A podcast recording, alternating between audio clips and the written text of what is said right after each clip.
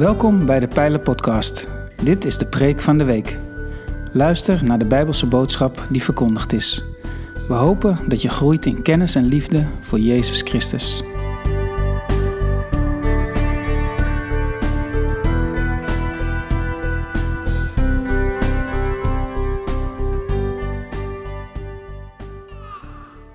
Ja, jullie blijven gewoon zitten, ouders. Goed.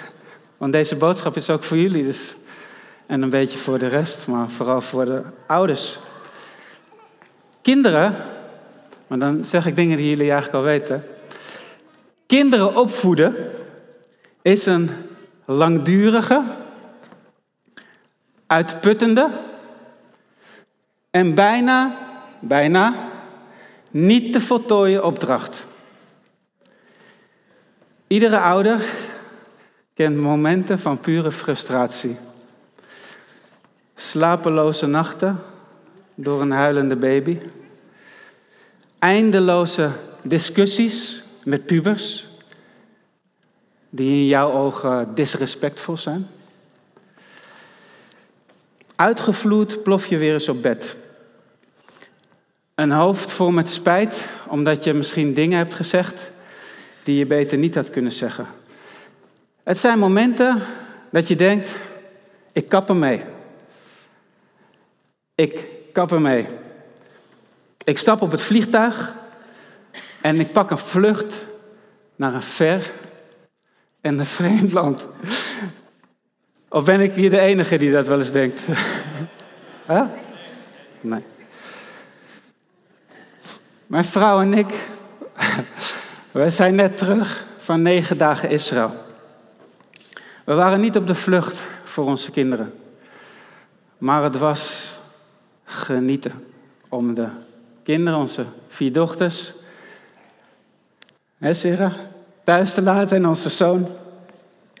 Even geen stofzuiger in de hand, geen agenda, geen weekplanner. Ik, ik kan niet tegen weekplanners.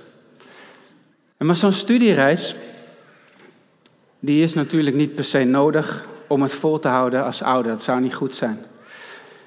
Christelijke ouders die beschikken namelijk over iets heel bijzonders. Over iets heel bijzonders. Iets dat heel belangrijk is om consistent, om trouw, geduldig, liefdevol en effectief te kunnen opvoeden.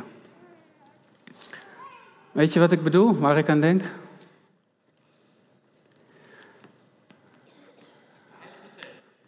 Het is de genade die God jou heeft gegeven in zijn Zoon Jezus Christus.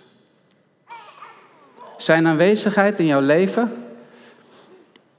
waar we net voor gebeden hebben, die zet alles in een ander perspectief. Alles. Ook in je taak als opvoeder. En het probleem, of de uitdaging hoe je het wil noemen, is dat veel christenen veel christelijke ouders onvoldoende begrijpen, vieren en vertrouwen op die genade van Jezus in hun leven. Wat Hij in het verleden voor ons heeft gedaan, begrijpen we in de kerk vaak heel goed. Vergeving van onze zonden door zijn kruis en dood en zijn opstanding. We hebben ook vaak wel een beeld van de toekomst. Wat Jezus ons wil geven in de toekomst. Een, leven tot in eeuwigheid als zoon of dochter van de Allerhoogste God. Maar beseffen wij ook wat Jezus vandaag, wat Jezus morgen en alle dagen van de week die voor ons liggen, voor jou wil doen, wat Hij in jouw leven wil uitwerken. Ook in je taak als opvoeder. In de mooie momenten, want die zijn er gelukkig ook, maar ook in de meest donkere.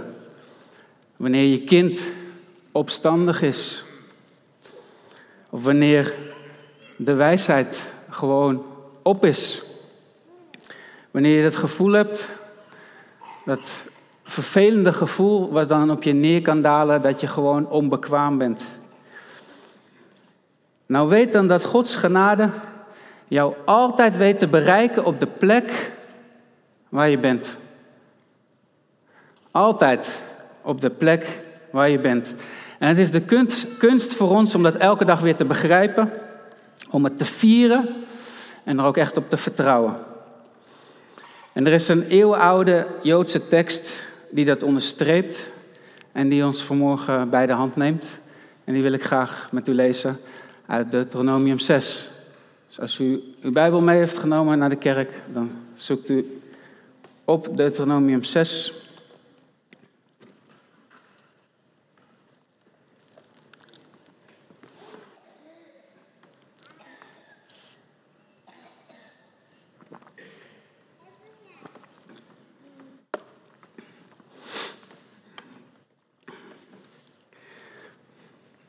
En dan wil ik met jullie lezen de versen 4 tot en met 9. Luister Israël. De Heer onze God, de Heer is de enige. Heb de Heer uw God lief. Met heel uw hart, met heel uw ziel en met heel uw kracht. Houd de geboden die ik u vandaag opleg steeds in gedachten. Prent ze uw kinderen in en spreek er steeds over, thuis en onderweg. Als u naar bed gaat en als u opstaat. Draag ze als een teken om uw arm en als een band op uw voorhoofd. Schrijf ze op de deurposten van, op de deurposten van uw huis en op de poorten van de stad. Tot zover het woord van God. Voor wie niet zo bekend is met de Bijbel. God heeft Mozes geroepen om zijn volk te bevrijden uit Egypte. En het is zijn schone taak om die opdracht uit te voeren en ze te leiden naar het beloofde land. Maar elke keer als God mensen roept ergens voor, dan doet hij dat nooit omdat ze daar geschikt voor zijn. Mozes was een man, was een leider met gebreken. En zo roept hij ons ook tot het ouderschap. Niet omdat jullie geschikt zijn of omdat wij geschikt zijn, maar omdat hij daar een bedoeling mee heeft. En wie een beetje vertrouwd is met zijn, met zijn Bijbel, die weet dat God vaker zijn oog laat vallen op ongeschikte, onbekwame mensen. Abraham was ongeschikt als leider, misschien ook wel als echtgenoot. Gideon, de rechter, was ongeschikt. David was ongeschikt als koning, als leider. Jezus koos twaalf leerlingen uit. Die waren ongeschikt. Nou, waarom trekt God graag op met ongeschikte, incompetente mensen?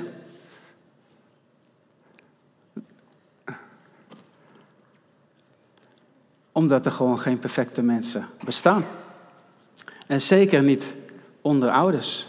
Zeker niet onder jullie. Ja. We zijn niet gemaakt om onafhankelijk en geschikt door het leven te gaan. Wij zijn gemaakt voor afhankelijkheid. Afhankelijkheid van de ander, afhankelijkheid ook van God. En dat is ook de nadrukkelijke belofte die klinkt in vers 4. Wanneer het volk op het punt staat om dat beloofde land Canaan in te trekken.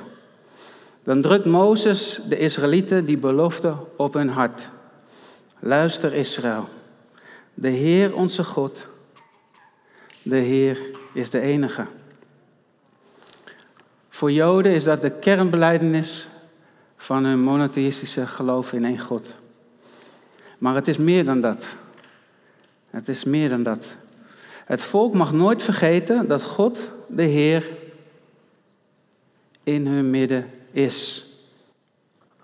Waar ze ook zijn, Gods genade is altijd bereikbaar. Dat hebben we prachtig gezongen ook net in de blessing. Waar je ook bent, Gods genade is altijd bereikbaar.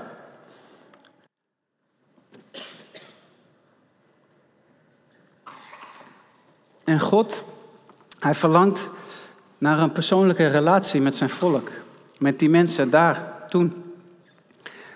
Het is je misschien niet opgevallen, maar in vers 5 heb je dat kunnen zien. Want het eerste wat God vraagt van zijn volk is een antwoord. Een antwoord van liefde op, op dat statement dat hij de enige is. Ik ben die ik ben. Een naam die de Joden niet uitspreken. Adonai zeggen ze, de Heer. En hij vraagt van zijn volk een antwoord in liefde. Door een persoonlijke relatie die je aangaat met je hart, met je ziel, met alle krachten die in jou zijn. Geen slappe hap. Maar weten dat je volledig afhankelijk bent van God. Ook in de opvoeding, juist in de opvoeding van je kinderen. En pas daarna, na vers 5, komt de oproep om ook te luisteren naar de geboden. Nou, waarom vraagt de enige, de volmaakte wijze God aan gebrekkige mensen zoals jij en ik om kinderen op te voeden? Zo'n gigantisch belangrijke opdracht. Nou, niet omdat God bezig is met de resultaten en de successen van onze opvoeding. Dat heeft niet zijn interesse. Waar hij wel mee bezig is, dat is dat wij hem leren kennen. Dat wij God leren liefhebben. En dat wij gaan leren vertrouwen op zijn genade. En dat we dan op die manier gaan leven tot eer van God. Alle dagen van je leven. En God vraagt ongeschikte mensen voor een belangrijke taak, zodat Hij uiteindelijk degene is die de eer krijgt en niet zij.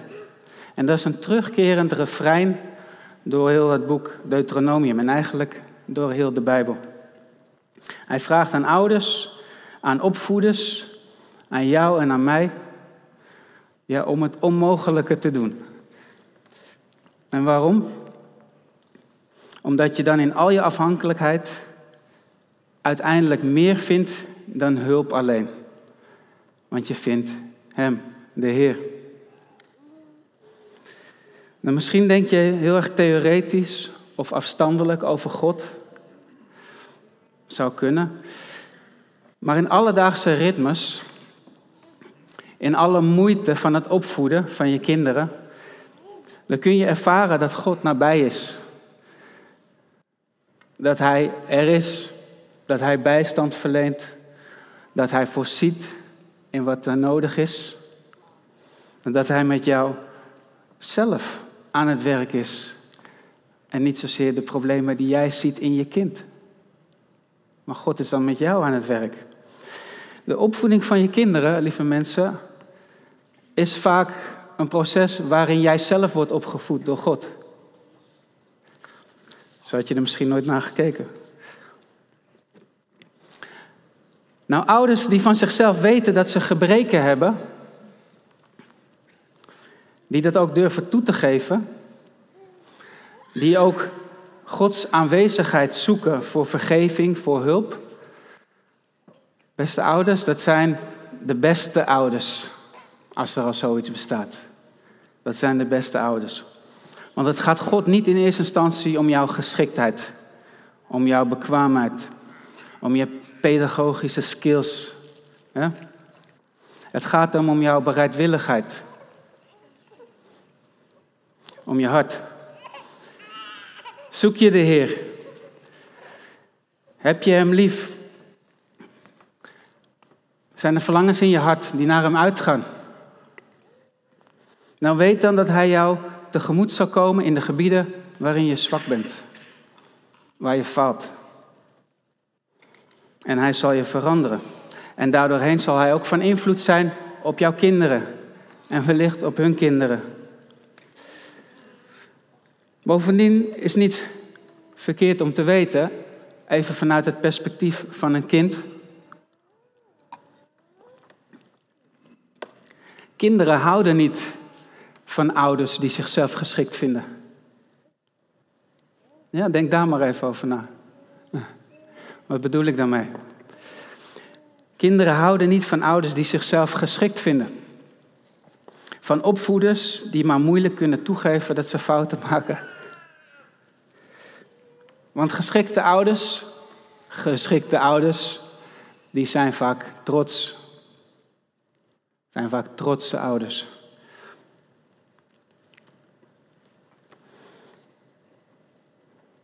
Het zijn zelfverzekerde mensen. Mensen bij wie het vaak ontbreekt aan geduld en begrip. Vooral wanneer hun eigen kinderen fouten maken, een keer uitgeleiden, domme dingen doen of zeggen. En ze zijn sneller met hun oordeel dan met het tonen van begrip. De regels van het huis zijn belangrijker dan het tonen van genade. Van het zijn van een genadige vader of moeder. En perfecte ouders, die hebben ook de neiging om hun kind te zien als een trofee. Als een persoonlijk project. Een project, lieve mensen, dat moet slagen. Want met ons Nederlands gemiddelde van 1,54 kind per vrouw, moet dat ene kind toch wel succes maken, toch? Wat een druk wordt daarop gevoerd in onze cultuur, op onze kinderen. Terwijl ieder kind gewoon snakt naar onvoorwaardelijke liefde van zijn vader en zijn moeder. Nou heb ik aan het begin gezegd dat veel christenen onvoldoende begrijpen, in ieder geval er veel moeite mee hebben, om te begrijpen, om te vieren en te vertrouwen op de genade van Jezus in hun leven. Nou, hoe kun je daarin groeien? Een paar korte dingetjes wil ik aanstippen. De Joden, die hebben de woorden uit de versen 8 en 9 vrij letterlijk opgevat. Ik heb mijn foto meegenomen. Uh, misschien kan het niet geprojecteerd worden. Kun je even kijken. Ja. Wat, wat ziet u? Wat zie jij hier? Wat, wat zegt u? Een Torah. Klopt, er zit een fragment in van de Torah. Het is, uh, het is mijn deurpost, uh, eergisteren gemaakt. Uh, maar op mijn deurpost zit een, een souvenir uit Israël. Van echt zandsteen uit Jeruzalem. En ik heb moeten praten en praten om de prijs omlaag te krijgen in een achterafsteegje nadat we verbinding hadden gehad twee weken geleden. En dat noem je een Mesusa. Mesusa is gewoon deurpost. En op die Mesusa kun je misschien zien, het is niet super contrasterend, maar je ziet daar een Hebreeuws letterteken onder de bovenste spijker. En dat is de Shin van de Hebreeuwse godsnaam Shaddai, de Almachtige. En wat Joden dan doen, is dat ze daar een stukje perkament in rollen, waar een stukje uit de Torah, het stukje wat we net hebben gelezen, en nog een ander stukje in doen. En dat bevestigen ze dan, aan de deurpost. En als ze dan naar binnen lopen, want hij moet een beetje schuin naar voren bevestigd worden. Een beetje bovenin, net iets op uh, hoofdhoogte. Dan raken ze vaak die Mesusa aan. En dan brengen ze hun hand naar de mond, geven ze een kus. En wat betekent dat? Dat betekent dat ze worden geholpen om bewust te zijn van hey, dit is een huis waar ik in ga, waar de wet van de Heer is en waar God zelf aanwezig is. Nou, ik heb die ook bevestigd aan de deurpost. En dat is helemaal geen bijgeloof of magie of zo. Dat is gewoon een reminder om te beseffen waar je naar binnen gaat, dat God met je is.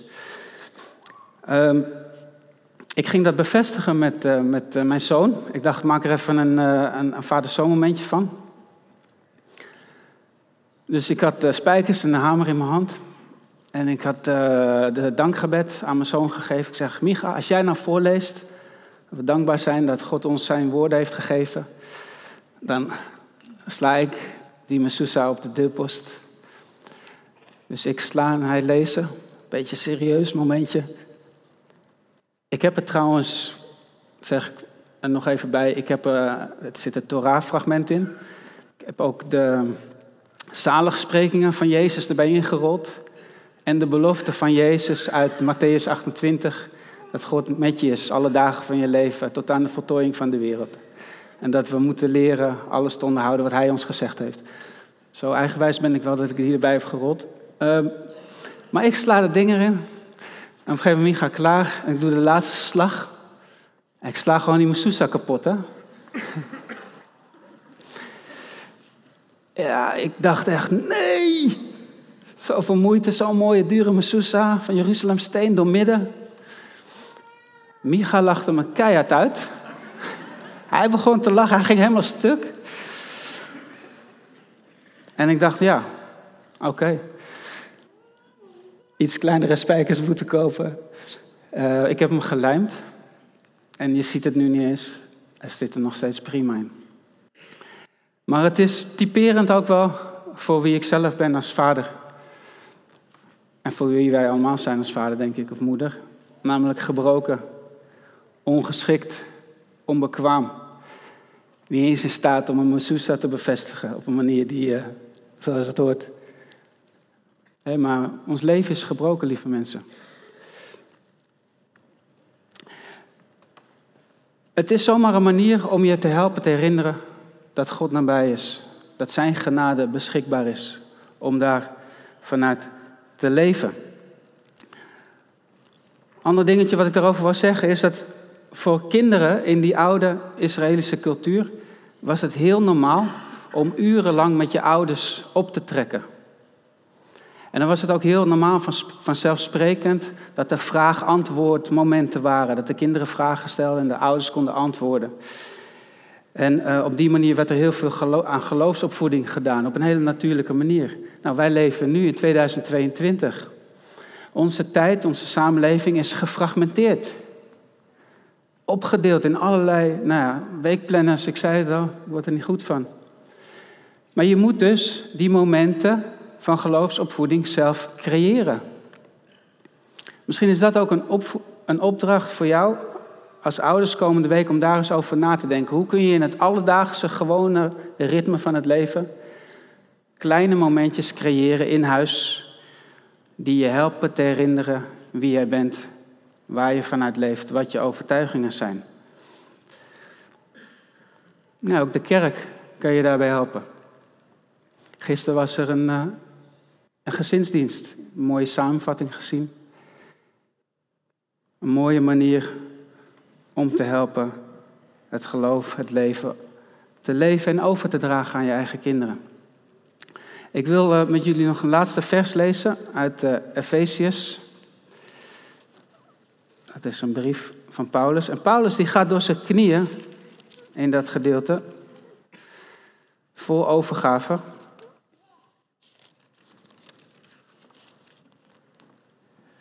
Is een prachtig slot van het, derde, van het hoofdstuk.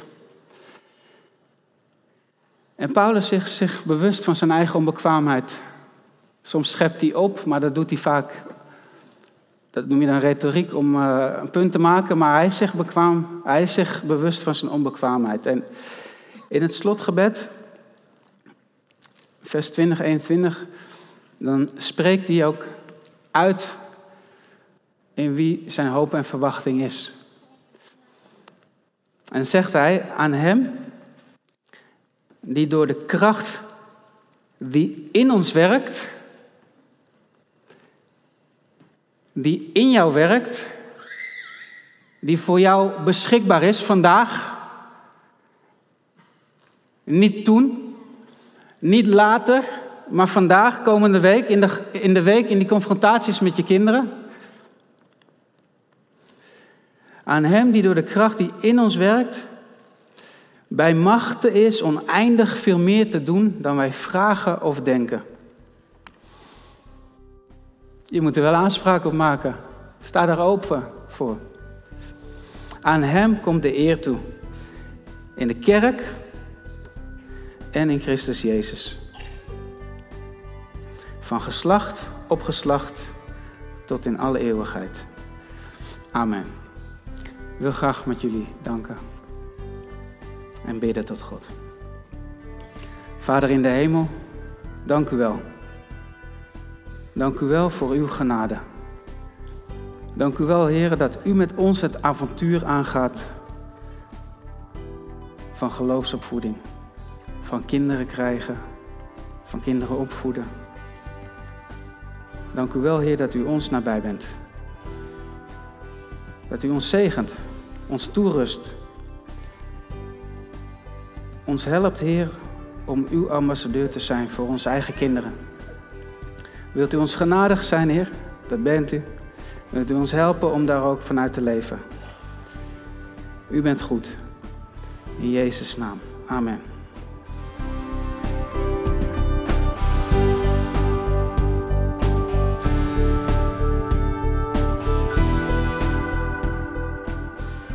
Bedankt voor het luisteren naar deze aflevering van de Pijlen Podcast, Preek van de Week. Heb je vragen naar aanleiding van deze preek? Stel ze. Dat kan via een e-mail naar onderwijs.pijler.nl. We helpen je graag verder in je groei als leerling van Jezus Christus. Abonneer je op deze podcast, zodat je altijd op de hoogte blijft van het onderwijs uit de pijler. Goede week gewenst, ga in vrede, want God is nabij.